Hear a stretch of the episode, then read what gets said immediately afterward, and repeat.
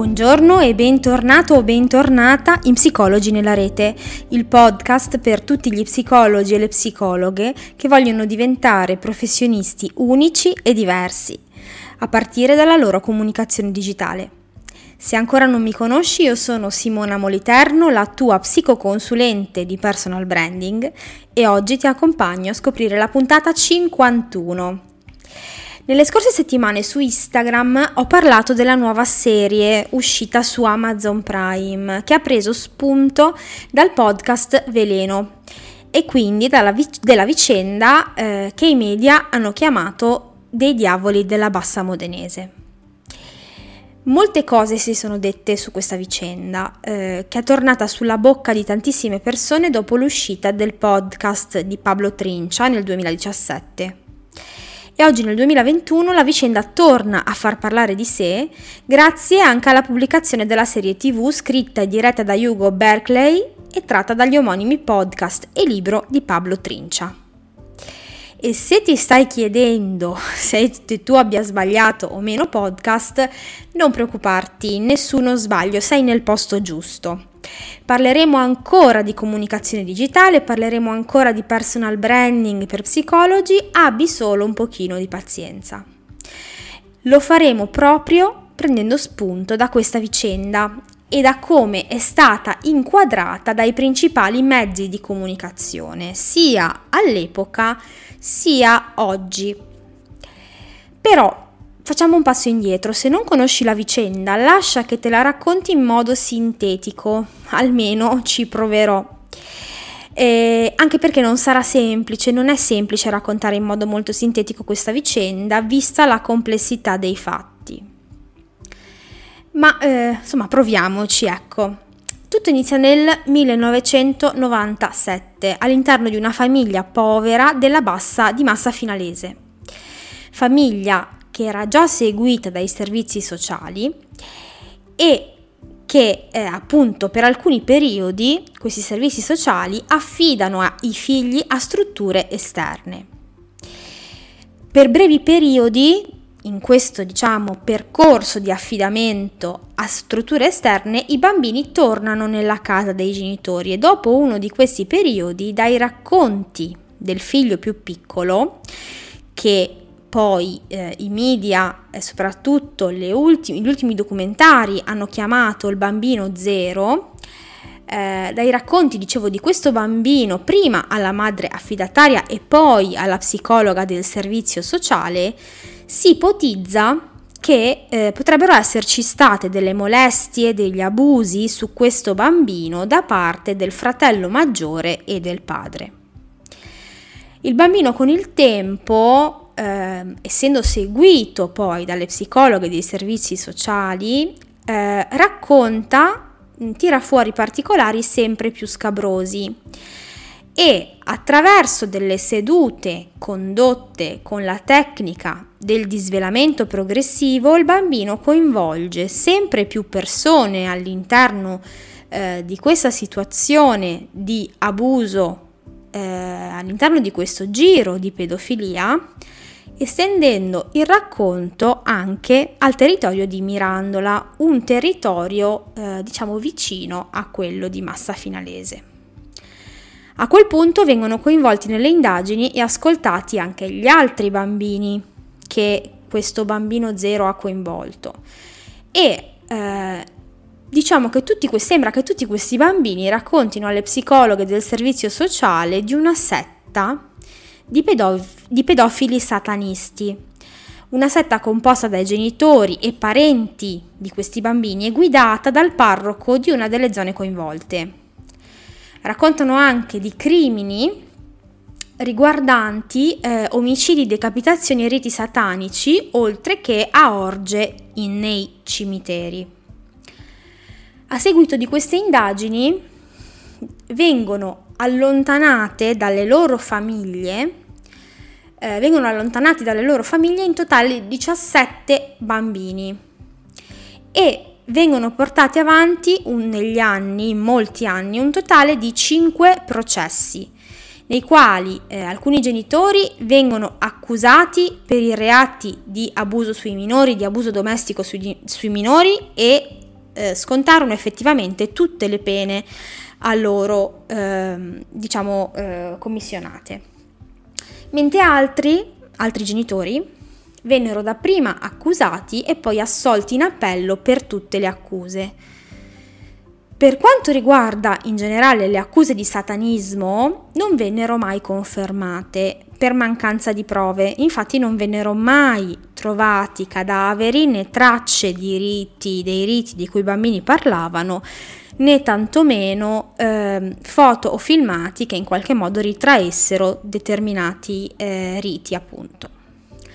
Mentre sugli abusi eh, domestici eh, sulle accuse di pedofilia raccontate dai bambini ci fu mh, apparecchia confusione, soprattutto relativamente a come vennero svolte le indagini. Ah, poi vorrei ricordare questo, eh, diciamo, al fine eh, così eh, per conclusione diciamo della vicenda legata ai genitori che alcuni genitori eh, morirono o per infarto o per suicidio, quindi eh, non arrivarono neanche al processo. Eh, tornando alle indagini, legate soprattutto alle accuse di abusi, eh, non si capisce bene innanzitutto se eh, gli esami che vennero fatti sui bambini per rilevare le tracce di abuso possano considerarsi o meno attendibili. Nel senso che effettivamente vennero coinvolti dei medici specialisti eh, per rilevare queste tracce di abuso, eh, ma altri medici successivamente smentirono eh, le, diciamo, i risultati ottenuti da questi esami, ehm, anche se poi questi medici Mm, di seconda parte non vennero mai coinvolti direttamente nel processo. Eh, sembra infatti poi che di prove reali quindi di questi abusi ci siano solo i colloqui che sono stati fatti con i bambini, che abbiamo detto essere portati avanti con questa tecnica del disvelamento progressivo. Inoltre di questi colloqui solo una parte è stata eh, filmata, videoregistrata, mentre le psicologhe dichiarano che di tutti i colloqui eh, che sono stati portati avanti, il Tribunale ha avuto a disposizione gli appunti, gli appunti professionali che lo psicologo del servizio sociale hanno scritto mentre lavoravano sul caso. Eh, insomma, alla fine cosa successe? Che tutti i bambini vennero allontanati dalle loro famiglie e nessuno di loro fece ritorno a casa neanche quei bambini i cui genitori furono assolti in appello e tutti questi bambini rimasero a vivere con le famiglie affidatarie, crescendo ehm, con sicuramente tantissimi dubbi, sicuramente dei traumi legati alla situazione che hanno vissuto, che siano stati o meno abusati ma la situazione è già una situazione traumatica in sé. E eh, alcuni sono ancora convinti e eh, ricordano ancora di aver vissuto queste situazioni eh, abusanti, mentre in altri casi eh, alcune delle presunte vittime ritrattarono le accuse. Parlo, sto parlando anche di addirittura di una recentissima ritrattazione del primo bambino, quello che abbiamo chiamato bambino zero, che nel giugno 2011, quindi appunto molto molto recentemente, ha rilasciato un'intervista nella quale afferma di essersi inventato tutto. Anche, dice, a causa dei modi e dei tempi con i quali è stato interrogato dalle psicologhe dei servizi sociali. Ecco, si potrebbero dire ancora molte, moltissime cose su questa storia, ma eh, non è mio intento quello di criticare l'impianto accusatorio né tantomeno di smontare invece la difesa. Eh, quello che voglio fare è un altro lavoro legato proprio invece al nostro obiettivo mm, del podcast e in generale di psicologi nella rete. ehm, quello che ti posso consigliare se vuoi saperne qualcosa di più di questa storia è di approfondire intanto leggendo eh, quello che è stato scritto su internet di questa storia, sia della parte accusatoria sia della parte della difesa, e approfondire con i due documentari che ho già citato in precedenza. Quindi il podcast di Pub e il libro, in realtà tre, le tre fonti, eh, il podcast e il libro di Pablo Trincia e la serie tv eh, di Hugo Berkeley che puoi trovare su Amazon Prime. Dicevo, quello che voglio invece provare a fare, prendendo spunto da questa vicenda, è ragionare insieme a te sul rapporto che c'è tra i media e l'immagine dello psicologo nella testa delle persone e come in particolare ci possiamo tutelare rispetto alla comunicazione mediatica che spesso viene fuori da vicende come questa.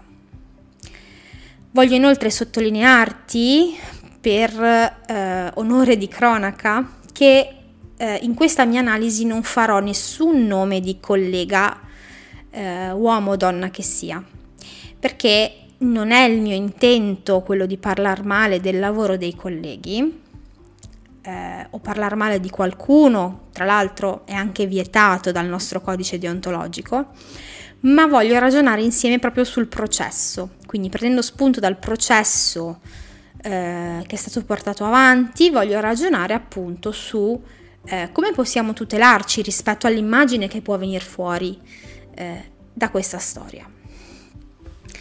Capisci bene che l'immagine che viene fuori da questa storia dello psicologo è l'immagine di eh, psicologi, psicologhe sicuramente eh, poco professionali, sicuramente eh, immagini che vanno ad alimentare gli stereotipi collegati ad esempio al fatto che gli psicologi manipolano la mente, soprattutto la mente dei bambini, che eh, è molto debole, molto fragile, soprattutto in certe situazioni.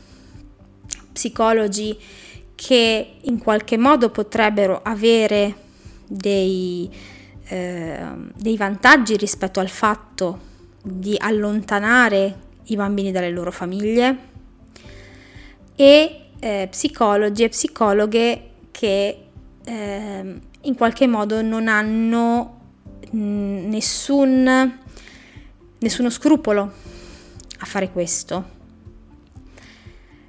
Um, quindi questa è un'immagine che spesso e volentieri è stata portata avanti, è stata dichiarata non solo dalle persone coinvolte in causa, ma anche dalle persone che hanno seguito la vicenda, la vicenda che è una vicenda mediatica e che eh, è anche portata avanti sia da chi ha seguito ma anche da chi ha scritto hm, della vicenda. Quindi, ragionando su questo, come possiamo noi provare a tutelarci da questo? Beh, eh, non, non dovrei di certo dirti che la prima cosa da fare rispetto a questo è seguire un protocollo professionale che sia inattaccabile, soprattutto dal punto di vista etico. Sappiamo infatti che a livello mediatico il giornalismo moderno, soprattutto per fare audience e per essere seguito da molte più persone, spesso tende, eh, tende a non raccontare i fatti semplicemente per quello che si conosce, ma cerca qualcuno a cui dare la colpa. Perché? Beh, eh, oltre che per fare audience, come abbiamo detto, è per ehm, in qualche modo aiutare le persone a scaricare quelle che sono le emozioni negative che vengono fuori da queste vicende e ehm, trovare quello che si chiama eh, in gergo il caprio espiatorio. Infatti, cosa succede? Che in questo modo, eh, avendo a chi dare la colpa, le persone possono scaricare appunto su questa persona le emozioni negative e mettere a tacere almeno per un po' quella voce nella loro testa eh, quella voce di incertezza e di caos così spaventosa che generano queste situazioni. Come dire, le brutte cose capitano, è vero, ma se so a chi dare la colpa, posso riversargli addosso tutta la mia rabbia e la mia frustrazione. Esistono poi, vorrei sottolineare rispetto a questo, delle linee guida che gli ordini regionali fanno uscire per situazioni del genere. Stiamo parlando ad esempio del, eh, delle linee guida scritte dall'ordine regionale del Lazio, ad esempio, per situazioni di eh, lavoro con abuso su minori. Linee guida che ogni professionista che lavora in quest'ambito deve, è tenuto a conoscere mh? Mm? e ne parleremo nei punti successivi. Per questo, per tutti questi motivi, in questa vicenda in particolare mi sono sorti alcuni dubbi circa la condotta etica del lavoro che è stato fatto dai colleghi del servizio sociale e te ne vorrei in particolare esplicare due. La prima, il primo dubbio è quello proprio sulla tecnica utilizzata, la tecnica del disvelamento progressivo. Io non conoscevo questa tecnica prima di eh, sentir parlare del caso, ma mm, ho cercato, ho letto riguardo appunto di, a questa tecnica anche su eh, diciamo fonti un pochino più affidabili che non siano quelle giornalistiche. E ho capito che è una tecnica molto molto complessa e delicata. Indipendentemente dal fatto che sia valida o meno, cosa che tra l'altro io non mi sento di poter dire, ho capito che necessita di un'esperienza molto molto elevata da parte del terapeuta. Voglio sottolineare terapeuta e poi capirai perché. Perché cosa succede? In pratica mm, aiuta mm, il, il terapeuta e il paziente a fare da rispecchiamento, da specchio rispetto alla persona che si ha davanti, rimandandogli delle informazioni o delle sensazioni, delle emozioni che il terapeuta stesso sente, ma che in realtà non sono le sue, sono quelle del paziente che ha davanti. Come terapeuta innanzitutto quindi bisogna saper riconoscere che cosa appartiene a me in quanto professionista e cosa invece appartiene alla persona che ho davanti prima ovviamente di rimandargli qualcosa indietro. Questo come capirai prevede un grado di lettura personale molto molto avanzato. Usare questa tecnica in modo improprio rischia di fare dei danni davvero davvero grossi. Inoltre, utilizzata in un contesto eh, così emotivamente pesante come quello di un presunto caso di abuso su minore, tra l'altro minore o bambino che è altamente influenzabile, ricordiamo, eh, rischia di fare venire fuori mh, delle paure, delle emozioni del terapeuta che in qualche modo si sente invischiato nella relazione col bambino. Ad esempio, la paura proprio che eh, il bambino sia stato abusato da degli adulti, hm? che in qualche modo abbia subito violenza. Paure che rischiano di occludere un po' la nostra professionalità e la nostra visione riguardo al caso. Ehm, prima ti ho detto e ti ho parlato del fatto, ad esempio, che deve essere un terapeuta che utilizza una tecnica del genere perché ha diversi anni di esperienza alle spalle. Questo te l'ho detto perché? Perché dalle mie ricerche è venuto fuori ad esempio che ehm, una delle psicologhe che ha lavorato al, sul caso e che ha dichiarato aver utilizzato quella specifica tecnica, dai dati che ho rilevato sul sito del suo ordine professionale risulta essere iscritta all'albo degli psicoterapeuti solo dal 2008. Quindi possiamo tranquillamente farci due conti e capire che all'epoca dei fatti era una psicologa, non psicoterapeuta. Parliamo adesso invece dei filmati delle sedute. Eh, leggendo le linee guida per le perizie in caso di abuso su minori dell'Ordine degli Psicologi del Lazio, quelle che ti ho citato in precedenza, queste linee guida indicano che il setting delle sedute fatte con minori in caso di presunti abusi deve essere il seguente. Leggo parola per parola. Lo spazio deve essere caratterizzato da un locale accogliente, arredato e attrezzato in modo adeguato ad ospitare un minore, in particolar modo un bambino. La stanza inoltre deve essere dotata di impianto di videoregistrazione a circuito chiuso con monitor o con specchio unidirezionale, al fine di permettere la partecipazione in diretta dei consulenti tecnici di parte in un'altra stanza senza che questa ostacoli la relazione con il minore. In questo caso quindi è indicato che qualcuno che sia di parte della parte lesa debba poter vedere cosa succede all'interno della stanza per eh, poter capire se effettivamente il lavoro è stato fatto in un determinato modo. Questo sembra non essere successo sempre all'interno di questo, di questo lavoro che è stato fatto non perché lo dico io o perché lo dicono i giornali, ma perché ce, de- ce, l'hanno detto le stesse psicologhe. Infatti una delle psicologhe che ha lavorato sul caso all'interno della sua dichiarazione effettuata eh, proprio nella serie tv, nell'ultima serie tv, eh, questa psicologa ha dichiarato che non sapeva cosa eh, avrebbero detto i bambini e quindi non avrebbe potuto tenere la videocamera accesa tutto il tempo.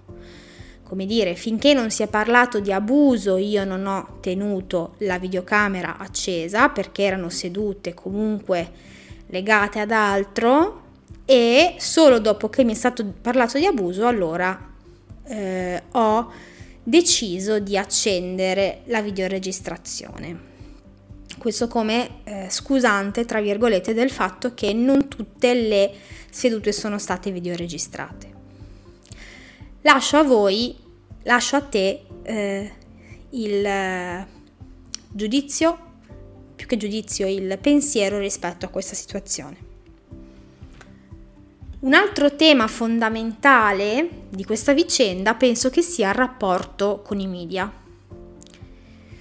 Eh, posto il punto precedente, quindi posto il fatto che si debba avere una condotta etica inatt- e professionale inattaccabile, in casi come questo non si può pensare di essere completamente tagliati fuori dal rapporto con i media. Ti chiederai perché, io me lo sono chiesta e ho provato a ragionare su questo, su questo discorso.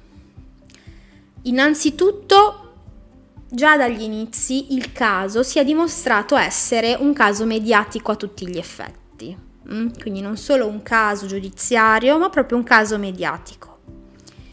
Sono stati coinvolti da subito giornalisti tv locali e nazionali, testate giornalistiche, già, negli anni, già nella fine degli anni 90.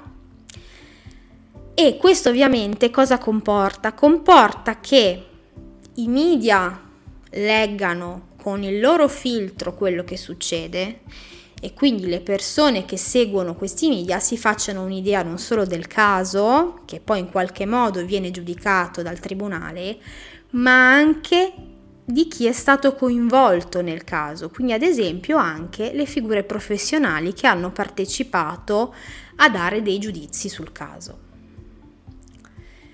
Costruendo che cosa nella propria testa? Degli stereotipi legati proprio a queste figure professionali di cui abbiamo già parlato nell'intervista precedente con eh, Raffaele.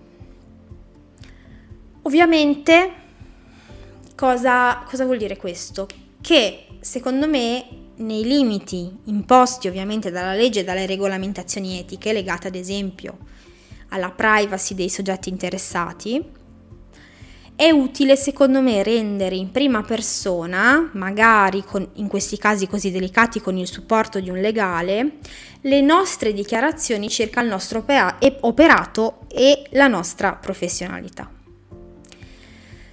Nascondersi serve solo ad alimentare gli stereotipi che le persone ovviamente si costruiscono e anche a che cos'altro? A permettere a qualcun altro che magari non ci conosce affatto, non sa come lavoriamo, di parlare al posto nostro. Questo ad esempio è successo nella prima versione del documentario, il podcast in particolare di Pablo Trincia, nel quale nessun operatore coinvolto, nessuna psicologa, nessuno psicologo ha dichiarato alcunché circa il proprio operato. Fortunatamente nella versione TV, nella serie TV di Veleno, invece ha partecipato e ha dichiarato la sua versione dei fatti una delle psicologhe che ha partecipato, che ha lavorato sul caso. Ultima, secondo me, lezione, tra virgolette, di tutela può essere proprio quello che abbiamo sempre detto, cioè il fatto che avere un proprio spazio di comunicazione all'interno dei media ehm, è utilissimo eh, e soprattutto ci può servire. Ora come ora poi che internet comincia a farla da padrone, è anche più facile farlo. Si può... Eh, raccontare e far vedere la nostra professionalità in modo relativamente semplice. E questa cosa ci può servire? Beh, eh, oltre che come biglietto da visita con i clienti e potenziali tali, ci può servire anche come canale referenziale circa il nostro modo di lavorare e i nostri valori che come abbiamo visto sono importantissimi all'interno di situazioni come questa. Soprattutto per aiutare le persone a capire che eh, non tutti gli psicologi sono in un dato modo, che non è lo psicologo che fa determinate cose, ma che sono le persone a fare determinate cose.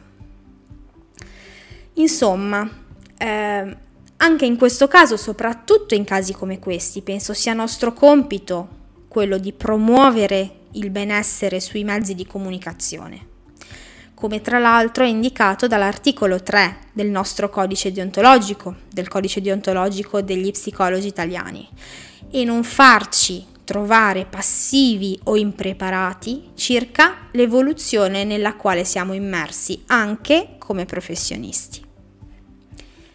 Per oggi la puntata termina qui e noi ci sentiamo di nuovo la prossima settimana.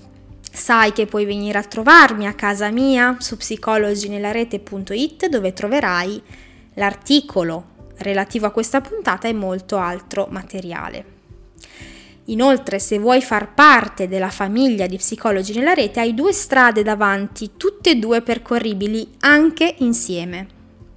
Puoi entrare a far parte del gruppo Telegram segreto cliccando sul link che trovi in descrizione alla puntata e compilando il form e successivamente nella pagina di ringraziamento troverai il link diretto per accedere al canale.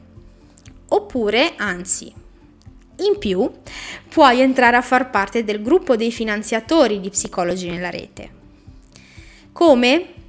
Puoi andare su www.patreon.com slash Simona Moliterno e scegliere di sostenere il progetto con un finanziamento di soli 3 euro al mese. In questo modo mi aiuterai, mi darai una mano ad andare avanti con questo podcast e potrai aiutare te stesso e altri colleghi a diventare ancora più consapevoli della propria comunicazione digitale. Ci tengo in ultima battuta a ringraziare di cuore le mie finanziatrici Monica Di Meo, Maria Rosa Ranieli e Cristina Capone per avermi dato fiducia e essere entrate a far parte della famiglia di sostenitori di psicologi nella rete. Grazie mille, a presto e buona psicologia nella rete.